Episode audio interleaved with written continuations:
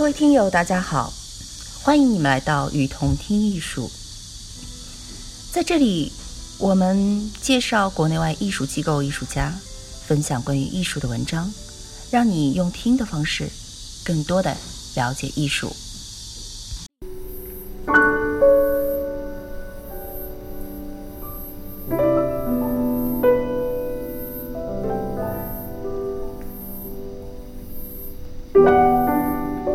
美学在东方美学中的地位与作用。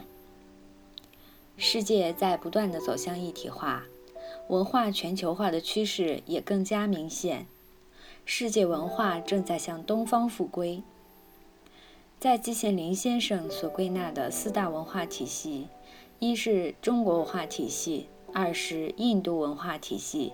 三是波斯阿拉伯文化体系，四是欧洲文化体系当中，有三个文化是东方文化体系。随着现代世界交往的密切，西方文明内在矛盾的激化，以及全球文明格局的改观，东方睡狮开始觉醒，五洲开始迎来了新纪元的曙光。越来越多的学者以向往的目光看待东方文明。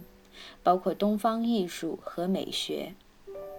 在全球文化不断趋向交流融合的今天，东方文化以其独特的魅力，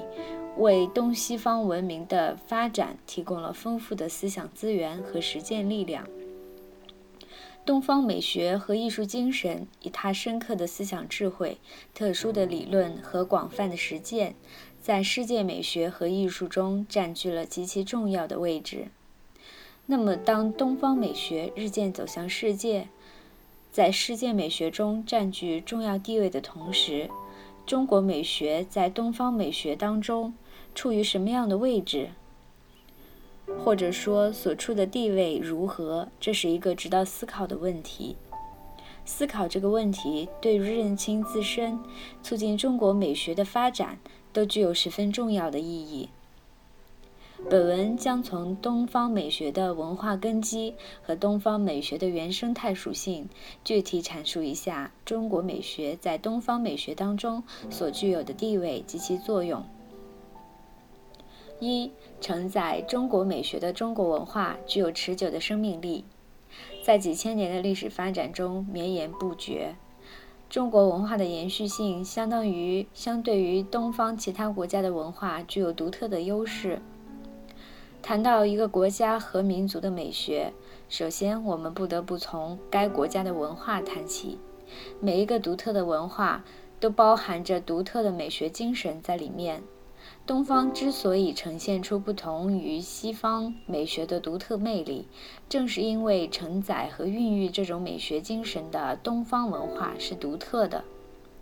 迥异于西方文化的。离开了文化精神，则无从谈起一个民族和国家的美美学精神。中国文化是东方文化的重要组成部分，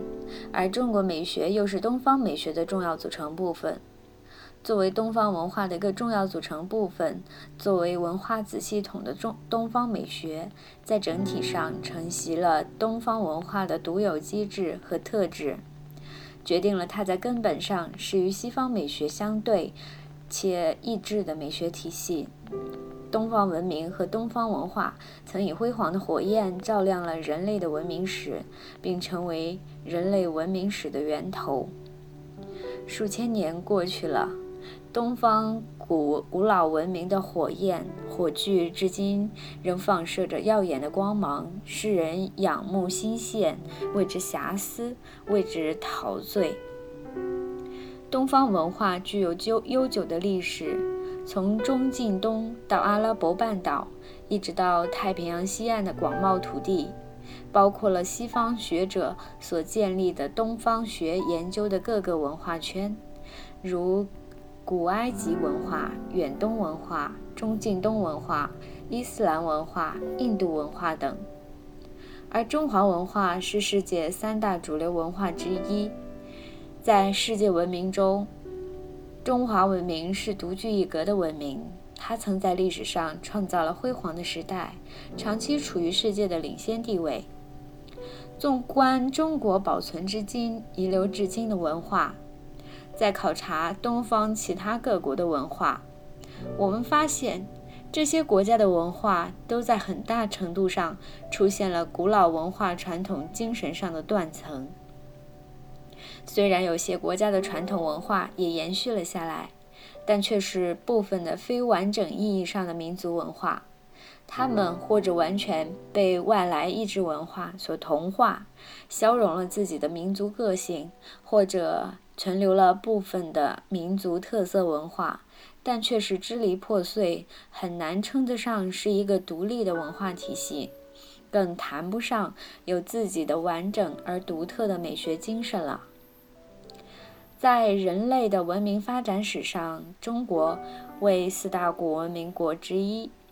而在这四大文明古国章当中，保存最完整、一直延续下来的文化，只有中国文化。这是由中国文化的特性所决定的。中国传统文化具有极强的综合性和广泛性，它融合了历史上各个民族、各个区域的文化，并对域外不同质态的文化进行不断的改造、消化和吸收。中国传统文化最主要的特点是它绵延不断的持久的生命力。中国文化体系基础统一而稳固，它从来都没有间断过。相对于东方各国文化，具有连续性。那么，什么是中国文化的连续性呢？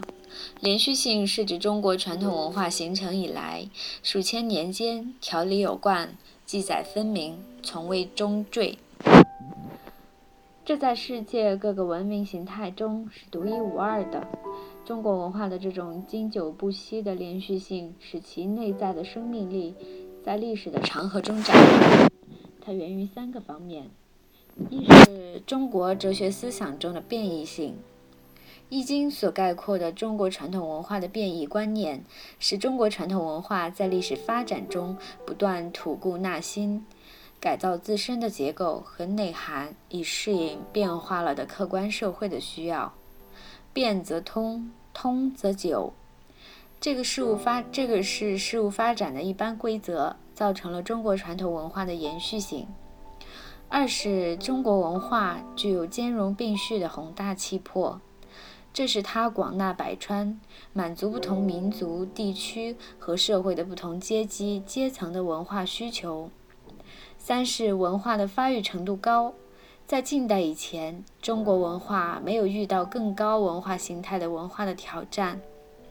故中国虽与印度、埃及、希腊、罗马一样，在历史上曾几度陷入战乱，或因外族入侵而遭遇危机，但是在鸦片战争以前，无论是国内民族冲突，还是国际侵略势力。都不能打断中国文化的发展脉络。反之，那些文化层次较低的入侵者，倒往往被中国的先进文化所征服。中国中华文化以汉文化为主体，融合各兄弟民族的优秀文化成果，在漫长的历史过程当中，经过不断充实、提炼和升华，形成了波澜壮阔、内涵丰富、绚丽多彩的中华文化。闪烁着璀璨夺目的光辉，正如日本学者大重怀信所说的：“中国文化的发生，在其根本上是自发或自为的，既不是外来的，而是属于国内的。中国文化系统始终是单一民族的内部自我调节文化系统。正是看到了中国文化的经久不息的生命力，池田大作才认为。”从两千多年保持统一的历史经验看，中国有资格成为实现统一世界的新主轴。在日本，尤其在明治初期，从文化思潮方面看，是所谓的欧化时代。到这一时期为止，日本这个地处亚洲东部的岛国，相对来说保持了东方文化的纯粹性。但自此以后，便逐渐接触到了性质完全不同的近代西方文化。福泽谕吉曾这样形容这一时期的情况：当今日本的文明可以比作由火变成水，或者从无转为有，现在所面临的突然的变化，已经不能称之为改进了。正是由于企图缩小新旧文化的距离的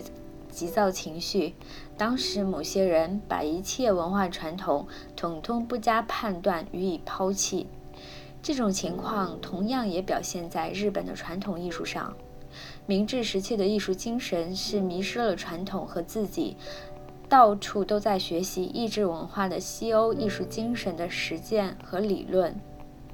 学习和艺术精神出现了多重意志的特性。正如日本学者广岛大学的青木孝夫对日本的近代化历程和艺艺术变迁关系所做过的深刻的分析那样。在日本的近代化过程中，日本的固有文化被纳纳入到西方传来的文化结构中，即从传统艺术中抽出与西方艺术相结合的成分编入其中，其他成分则作为西方艺术不同的艺术技能被编排除在外了。崇拜西方文化的结果是西方传来的艺术形成了正式的文化。由此，在日本近代东西方文化的相遇，形成了以西方艺术馆为基础的文化制度，也产生了对日本固有文化范畴的变更。而易道学说的提出，是二战后日本探索西方美学与传统美学相磨合的第三条道路的成果。他在用近代化的观念重新解释日本传统美学的同时，又作为广泛而古老的东亚美学经历了自身的历史变迁。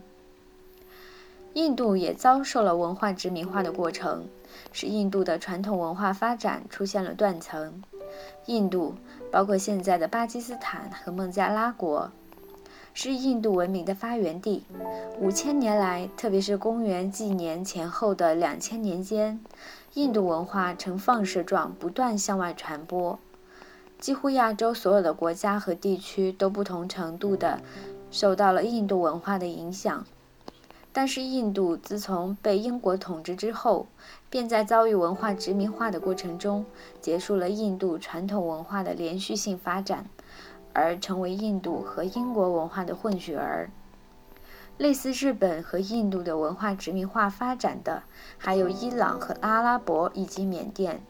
伊朗从19世纪被英俄等不断侵略和占领，阿拉伯国家从18世纪变成法英的殖民地。缅甸文化和英国文化的相互作用与相互影响，最终形成了现代意义上的缅甸文化。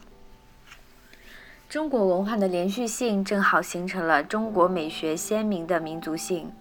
民族的审美精神越是浓郁而显著的，审美文化越是民族的，就越有价值，就越能走向世界，为全人类所共有。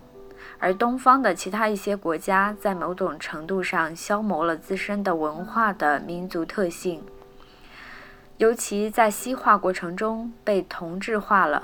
不能鲜明地代表和体现东方的审美精神。奥斯瓦尔德·希伦在中国人论绘画艺术中曾这样写道：“中国美学的令人羡慕的得天独厚之处在于，它拥有清晰可查的、可溯往以前的各种文献，其艺术所基于的法则则在。”一千五百年中，事实上一直保持不变。在全球的范围内，只有西方文化形成了具有学科性质的、逻辑严整的美学，又只有不间断地延续了数千年的中国文化，广泛而深刻地讨论了美学问题。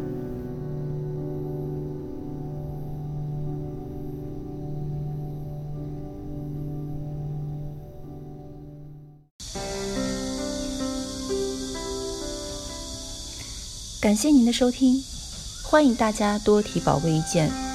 并且来我们与同听艺术同名的微信和微博留言哦。